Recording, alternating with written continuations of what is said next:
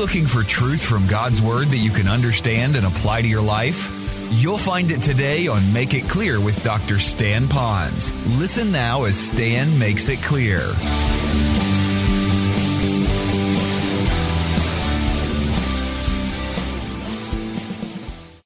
Sometimes it's really hard to shout to the Lord when things aren't going very well in your life. Sometimes it's very difficult to bow down when things aren't going very well for you in your life. And I don't know what you might be going through right now. Some of you I do. As pastor, you know, you talk, you pray, you hear. But then some of you I don't know. But maybe there are some of you that are really struggling. And so when you first are hit with something, whatever it might be, you always have that quick, natural response. And then soon after that, you move into the, all right, I'm going to take it to the Lord. And then when it keeps on coming, you're back down again, and it's hard to really worship the Lord. Today's message is specifically designed for those that are going through a tough time and how to really have what is known as the abundant life. Now, when I talk about the abundant life, maybe some of you are aware that Jesus promised that. In fact, out of the lips of Jesus, written in Holy Script for us, is simply this that Jesus came to give us life and that we might have it more abundantly. Well, there's really two parts of that verse. The first part is, is that He's come to give us life, which would be eternal life. And so I hope that you've trusted Jesus Christ as your Savior, that you now have eternal life, your sins forgiven, a home in heaven, and a return, eternal relationship with the Lord forever. That's eternal life. But he not only came to give us fire insurance and a place in heaven later on, he's also come to give us what is known as the abundant life right here. Now, when you hear the word abundant, you might think of a crop, and there's so much food you can't eat it all. Maybe some of you think abundance is if you had a, a, a raise or maybe a big bonus and you have an abundance of money or something happened you have more than what you can use. Well, that might be a way to look at abundance. Some people think the Christian life, the abundant Christian life, means a life with no problems, a life where there's no struggles, a life where there's no issues that you have to go through day after day after day. Sometimes they describe that kind of life, that abundant life, as a Disney movie or a Hallmark movie where everything seems to end on a happy note with everybody leaving and the credits are playing and you're singing a song. Well, I, I've lived long enough now to know that you could be a dedicated Christian. You could abide in His Word. You could live all the life that you could for the glory of God and do almost everything right as best as you can, and still your life is not going to be a Disney movie or a Hallmark movie. It's going to be filled with either conflict or issues in your life. Well, then how can you then say that that's an abundant life that He's promised us to have? Because sometimes our abundant life is not made up with all those external things, but it's the ability to see those external hardships and still have beating within you in your chest a heart that's full of joy and gratefulness, and one that still has a desire for true intimacy with the Lord. Now, I would like to let you know that this week and next week, I'm going to take from the passage that we're studying three truths on what it talks about regarding the abundant life. And then with those three truths, I'm going to cover seven biblical principles, and that will conclude our study of 1 Thessalonians, the great letter that Paul wrote to this young church that we're going through troubles, would continue to go through troubles, even though the Lord's coming back, coming back soon, but until he does, we still have to live life like you and I do. And so we're going to learn those seven principles. It'll take me a couple of weeks to do that. So today, let's begin learning what two of those truths would be. Here's the first truth, and that is that God has a will for you. There is God's will for your life. That implies, first of all, that there is a God. It implies that He is sovereign, so He is going to either permit or prescribe, predict something in your life that's going to happen. So, what would be God's will for our life? Well, once again, He talks about that abundant life and talks about how that He has a will for our life. Some of us, though, we struggle with that. We do know that we would like to have God's will. One would be, I want God's will. Why am I going through what I'm going through right now? Why is it given to me and not someone else? Why is this given to me and not something else? Why is this given to me now and not at another time? So I want to know what is your will for me during this time? Some of you are struggling with a relationship right now and you're trying to decide do I get in the relationship? Do I get out of the relationship? What do I do with this relationship? And I now want to know what is God's will in that relationship? Now, you can flip that over into a career. Some of you are wondering do I stay in this career or maybe even on this job? Or do I transition to something else? You college bound kids that are here, some of you are asking, do I go to this school or that school? And what is God's will? And so we kind of throw it out. Well, whatever school I like, my friends go to, and I get a scholarship to, that must be God's will for me. Is that really God's will? And we could go on and on in discovering what God's will is. But I sometimes think that before God gives us his will on a specific relationship, career, something to purchase maybe, that he really would like us to be doing his will in the more general things in life. Sometimes I would equate it to maybe like this a clogged drain. Every morning we wake up and we hope that that drain that's in the sink there would be open and it would flow just like we would like it to. But every day it's not flowing and it's not flowing. And we begin to get discouraged and we begin to make decisions on our own and we try to take it into our own hands and it's not getting cleared. It's possible, though, that we're not doing what God wants us to do on the general principles, like I mentioned, that I'd like to bring to you this week and next week. We might call that some kind of a spiritual Drano. Then maybe God will give you the specific answer in the areas that you're looking for His will once we're willing to embrace and to do the general things that He's asked us to do. And that's why I'm going to spend a little bit more time talking about what is His will and the general. Well, let's look over here, if you will, again at the verse, verses 16 through 18. And here's what you read. It says, Rejoice always, pray without ceasing, in everything give thanks, for this is the will of God in Christ Jesus for you. Now, if this is your Bible, you might want to circle the words for you.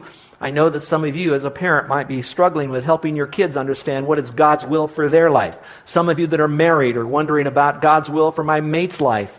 And so while you would want them to have God's will, right now just think in terms of what is God's will for you in your life with the people that are there. And so what is God's will for you? And so we're going to talk about some of those things about God's will for our particular life. Well, there's three out of the seven. Let's look at number one. What is God's will for me in Christ Jesus? First of all, it's to rejoice always. You know, that's a great phrase when it says rejoice always because it's really all out Christianity. It doesn't say rejoice once in a while, and it doesn't say just be joyful. It's talking about be joyful always. Would you circle the word always now? Because that all of a sudden puts a qualification on every circumstance in which we find ourselves.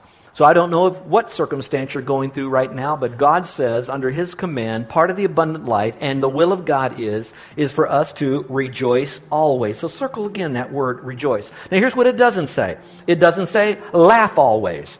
Uh, realistically, when you're hit with a Scud missile of something you didn't expect, something that maybe even be evil, something bad happened to you, something that would be anti biblical, we might say, you're not going to laugh through that. The Bible also doesn't say be happy always, because happy comes from happy happenings. And a lot of stuff isn't always going to be happy. You find out with your child has some issue, your mate has some issue. You go to the doctor and you find out that you have some issue. And some of you might be struggling on your job and why someone else was promoted and not you, and while someone else kept their job and you were transitioned out, or why someone was given an easier job and you're given a more difficult job. I don't understand all of that. But I do know that the Lord says that I am to rejoice always. Now, for those of you that are new on your journey with Christ, you're going to find that more difficult to do unless you know that God is in control. It's all about Him anyway, and that He gives me the strength because the fruit of the Spirit is love, joy, or rejoicing to be able to do that with Him. So that helps me kind of get through this when I'm struggling. So let me ask you a question right now. If I was to take your temperature on rejoicing in what you're going through now, are you rejoicing? It didn't say be happy, it didn't say to laugh about it, but inside of you, are you still rejoicing? Sometimes I think that the word joy is connected to security. I am secure in knowing that a loving God has a greater purpose for my life, and it's not about me, and it's all about Him. So whatever He chooses to do, it's okay, because while my abundant life might not involve a lot of money and a lot of things going well for me, it will involve me rejoicing, because I still have, watch this, eternal life waiting for me in heaven. For we who are Christians, this is our hell. This is the worst it gets. And for us who are in Hawaii, this is not a bad hell, is it? Because we have heaven. But for your friends and family who do not know Christ as Savior, this is the best heaven that they're ever going to get. Because when they die, it's a lot worse for them. So, the Bible says to rejoice always. Here's the second, and that would be to pray continually. Go back to the verse again, and it talks about in everything give thanks. That's another all out kind of word again. It doesn't just say pray. Some people like to do that. They like to go to a prayer meeting, they pray their obligatory grace before or after a meal, they go through a crisis, they might pray at the beginning of that. But here it talks about doing it continually, praying always. Now, I know that it's hard for us to talk to the Lord and talk to another person at the same time, so it's, it is talking to Him, but it's sometimes an attitude of prayer. It's an attitude of the awareness of God in our life. It's the opportunity to realize at that very moment, while we're going through whatever issue we are, that God is somewhere in this, and I see some kingdom activity that's happening. So it talks about that. So maybe right now you're going through a need. My first question to you is Have you prayed about it?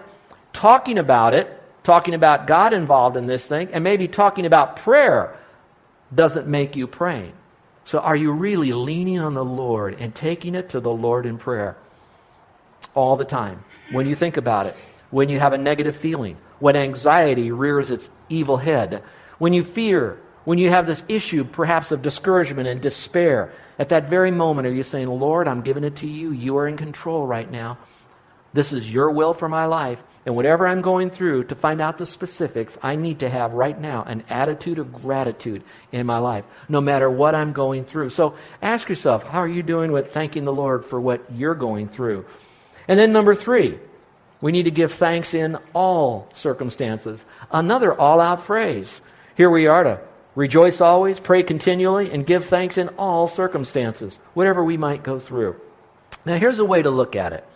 When you go through something where a circumstance hits you, maybe it's a result of a wrong choice and now you've got to live with the consequences and you want to make lemonade out of that lemon. Or maybe it's something you didn't choose. Something happened to you and you've got to make a decision on that. So what we do is we see that circumstance come our way. So the first thing we do is we rejoice in the sense that God allowed this to happen so that in some measure he will get the glory and we can further kingdom work no matter what it is. So we're going to rejoice because good can come from this.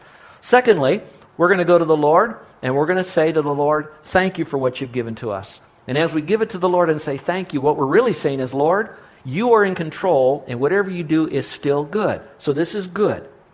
Now, hear what I'm about to say. Things that will happen in your life, in my life, they may hurt us because things do hurt. Those circumstances will hurt. And sometimes it is God's will that God permits us to go through that hurt. But here's the phrase he doesn't harm us. Harming is when there's a permanent damage forever that we cannot get out of that. Now, we may not be able to get out of a circumstance, but it won't harm us spiritually. Because God will not allow the external things that Satan do to harm us spiritually. Now, if we choose to go the way of the world and to buy into Satan's plan and the secular worldview and get out of our will of God, then it will harm us. But God Himself, permitting this in our life, He may permit the hurt, but He will not permit the harm. Maybe an illustration might help for a moment, all right? Let's say for just a moment that my good friend, Pastor Dennis, had an infected appendix. Now, there are two people that could do surgery on Dennis. One is going to be a surgeon who is skilled in internal medicine. The second person is me. Don't laugh. We both could do it. I have a penknife. They use a knife. If he lays down and doesn't wiggle too much, I can make sure that I can get that open. And somewhere inside of him, I'm sure there's an appendix, and I hope I'll find it. Maybe it'll be red. It might be a little puffy. I don't know. I might grab his liver or something, but I think I'll grab his appendix. Now, here's where I'm going with this. Whether it's the medical doctor or me, we both will hurt Pastor Dennis.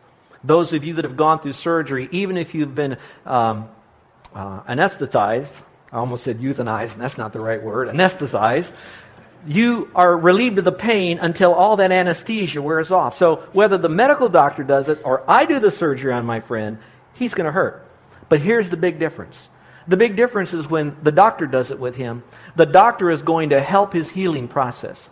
Since I don't know what I'm doing, I'm going to hinder the healing process. So I'm going to harm my dear friend. As much as my motives would be right, I would still harm him. With a medical doctor, will help him. Now, you put God on the throne, God will permit things to happen to you that will bring hurt, whether it's financial or relational. In some measure, it will hurt. So don't deny the hurt. Don't, don't um, ignore the hurt. But at the same time, don't blame God for the harm because there is no harm in that. Because listen, the rest of the story is this. If Pastor Dennis's appendix would not be removed, he will die. And so that hurt is only getting him to a better position in his life where he will overcome that illness and become better than he was before. And so, again, when God allows circumstances to come into our life, he too says to be thankful, to rejoice through all of this, and at the same time, to continually lean on him. So when the doctor comes in to see you, Pastor Dennis, and he tells you don't run around, don't play football, don't play basketball for a while, eat the right stuff, you listen to his advice. You talk to your doctor, and you'll be the best you can be. And as I continue to talk to the Lord, as he guides me through this circumstance until it is over, and my question is, Lord, how can I get the most mileage for you through this circumstance so you'd get the most glory? What is that doing? Listen, listen. What that's doing is that circumstance now has moved beyond just another thing, an accident that happened in my life, to a high calling purpose of God so that God gets all the glory. So I'm wondering, and I don't want you to go tripping on me on this, but if you go back down memory lane for however old you are and you look at all those raw deals you've gotten in life and how perhaps you and I have fought God on all of those things instead of just laying down, waiting for Him to do the scalpel work on us. Maybe today we're still living with the scars when we fought the surgeon, the heavenly surgeon. And so while you look back over that, don't look back over that and feel guilty and feel like you're worthless and your whole life now cannot have meaning. What you do is say, all of those events are nothing more than reminders. And I have the scars as teachable lessons because that was then and this is now. And I'm now going to walk in total dependence upon a sovereign God who is also a loving God. So whatever he does, it's out of a love that no man could ever show to me. And so how do I handle that? Very well. We handle it through I rejoice. God trusted me with this. I handle it with a great deal of prayer because prayer is building an intimacy with the Lord. And then finally, with thanksgiving, that God, Lord, I rejoice that I have this, but Lord, I'm, I'm thankful you've given this to me because the trial of my faith is more precious than gold. So you might not be going through an affliction. You might be just in a situation where you have to make just a, a choice in life enter into a relationship or out of one. You're not afflicted, it's just a choice. But rejoice that God has given you the opportunity to make a choice based upon Scripture. We'll be talking about that in the weeks to come. But for right now, you have that. And then how you build that relationship in prayer with Him. I'd like to talk for just a moment about a couple, a friend of mine. This friend is not new to some of you older folks that have been a part of our church. He and his wife has visited our church many times. They've stayed at the Browns home. Happened to be David and Arlene Hoteling. He now pastors Palm Springs Baptist Church. Now, that's not a bad place to pastor in Palm Springs. Carol and I enjoy going there. We don't play golf or anything, but it's a nice, quieter place. It's a place for us to really be away from distractions and center down on God and visit our dear friends, Arlene and David. How many of you might remember David Hoteling? Anybody here remember? We got some that are through the crowd here. Well, I'd like to tell you a story that happened. David was pastoring the church. While he was pastoring there, he was also working on an earned doctorate degree from Master's Seminary.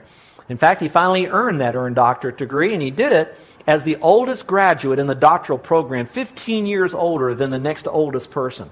So you could see this man was passionate about learning, learning God's word, and taking it back to the church. A great man. Well, he was working on one of his theses at Starbucks in Cathedral City, outside of Palm Springs, when he received a frantic phone call from his wife. His wife was still on the ground after being crushed by a truck who hit her while she was walking. She couldn't even move, and all she could do is hit that one little number to get to her husband, screaming in pain. He arrived before the ambulance. A few others picked her up and moved her, which they probably should not have done. She went through a most rigorous time in her life with surgeries. That happened on November 30th, 2007. Since then, she's had no less than six surgeries, and she has more still ahead of her. She's had a surgery on her hip three times. She's had a surgery on both of her hands because they were crushed. Surgery on her foot. Her back and neck were so mangled but not broken that it cut off with the nerve, doing damage to the rest of her body, where she barely can walk with a walker. The surgery she still faces is surgery on her feet to hopefully return some of the tendons back in their right place. I've been following that saga for the last three years, working with his wife, praying for them. Some of you have been on that journey with me and with them as well. Some of you probably don't know that while this was going on and there was limited amount of settlement, Not enough to cover any of this, or all of it, I should say. The church in which he pastors, the facilities was broken into, and the computer system and the technology was broken into and stolen not once, not twice, three times. And by then they were able to hopefully save when the fourth time they were broken into. Four times. And this happened in less than five years. So, this poor man, working on his doc- graduate degree, taking care of his wife, pastoring the church, dealing with all the fallout of lost information when you lose all this, that would be all of your financial records, all of your sermon notes, all of the stuff that you'd have on your computers. You can imagine all of that. But never did this man and wife's faith ever waver. When I was writing to him a little less than a month ago, I received a letter from David, an email. I'd like to read this because it came to me the, the day of her last surgery. Now, last in the series, but not last that she'll ever have. And here's what he wrote Hi, Stan. Arlene made it through surgery. It was much more difficult than we hoped for. Though surgery was to be three hours, it ended up taking from 9.30 in the morning to 2.15 in the afternoon. She finally made it to her room by 5 p.m. The hip was so worn out that they needed to add bone. So they took part of her femur and shaped it to, be, shaped it to become a backing for the parts so that it all fit correctly. Pray that the bones grow together. They screwed it in with four screws. Arlene is having a difficult day today, so we appreciate your prayers. She will be on non weight bearing for the next two to three months, and then we have to start moving to work on her feet. We want to be able to come to Hawaii this year, but it doesn't look like it's going to work. Thanks again for your friendship and prayers. Now, here's someone who's experiencing the biblical abundant life. His wife will never be the same. Never, ever be the same. I know, apart from a miracle. But really, she'll never be the same. And yet, through all of that, he didn't deny the faith. He didn't walk away from the church. He kept right along because that abundant life is the life of Christ Himself in Him through the Holy Spirit. And He's chosen now to yield to Christ and the Spirit to have that flow out. Well, I want to show you a picture of her now. This is uh, another shot that you might see her. She's a very beautiful lady when the accident occurred. And I talked to him last night asking him to send some pictures because uh, he's on his way to a conference. They have two nurses coming in twice a day, as well as a neighbor to give her shots. And so she's well taken care of, and she, he'll be at a special conference in, uh, at uh, Grace Church up there with John MacArthur. And so Arlene wrote me this morning. As I woke up early, there was already an email from her, and she wrote this to me, but I'd like to say that she wrote it to you. May I read this to you? And here's Arlene's own words. I hadn't planned on going to the hospital for a month starting on November 30th, 07. I had cookies cooling at home for a Christmas brunch at our house. But since my plans were changed, and I was all of a sudden surrounded by people who mostly didn't know Christ, catch that? God gave me a new plan and purpose, peace, and hope for each day. I wasn't a real victim. He gave me purpose. My job was to make sure that I encouraged each person who entered my room each day. My job was to reflect Christ. With so much work to do, I saw lots of people. I never even got the invitation sent out to my pity party. Did it hurt? Am I permanently injured? Oh, yes but God has been faithful to me. Well, I look forward to the day that David and Arlene will be able to come so they could share their own testimony of the faithfulness of God to folks just like you and me. And so I'd like for us to perhaps for a moment just lean on what others are going through because that's their abundant life. And they're certainly to be the first ones to say, don't use me as a model. You have your abundant life scars as well, but your abundant life could be filled with rejoicing always, praying without ceasing, and thanking God in all circumstances. But there's also another point because we talked about the will of God. That is the will of God. Now, the rest of the stuff is important about should I buy this car, go to this school, marry that person. That's all important. But it's the day to day things of life that's the abundant life. But now I want to move to one other point, and that would be God's word to you and me. You see, God's will is really made up in God's word if I really want to do God's will, it's not whether I buy a brown car, a beige car, or a white car. It's going to be should I buy a car at all? Am I going to do it to bring glory to the Lord? Will I use my money wisely? Have I given to Him first? So there's a lot of other principles behind just what car do I buy. But there's also another part of what is God's Word for me, and we're going to learn that right now. So let's look at it, if you will, with me for just a moment. You're listening to Make It Clear with the teaching of Dr. Stan Ponz, founder of Make It Clear Ministries. Make It Clear is dedicated to taking the Word of God with clarity into every person's world. It is the support of listeners like you who make the ministry of Make It Clear possible. You can provide your tax deductible gift to Make It Clear online by going to makeitclear.org, or you can mail your gift to Make It Clear, P.O. Box 607901, Orlando, Florida 32860. Thank you for helping us make it clear. If you would like to have Dr. Ponz speak at your church or event, please send us an email at tellmemore at makeitclear.org. Thank you, and remember to make it clear.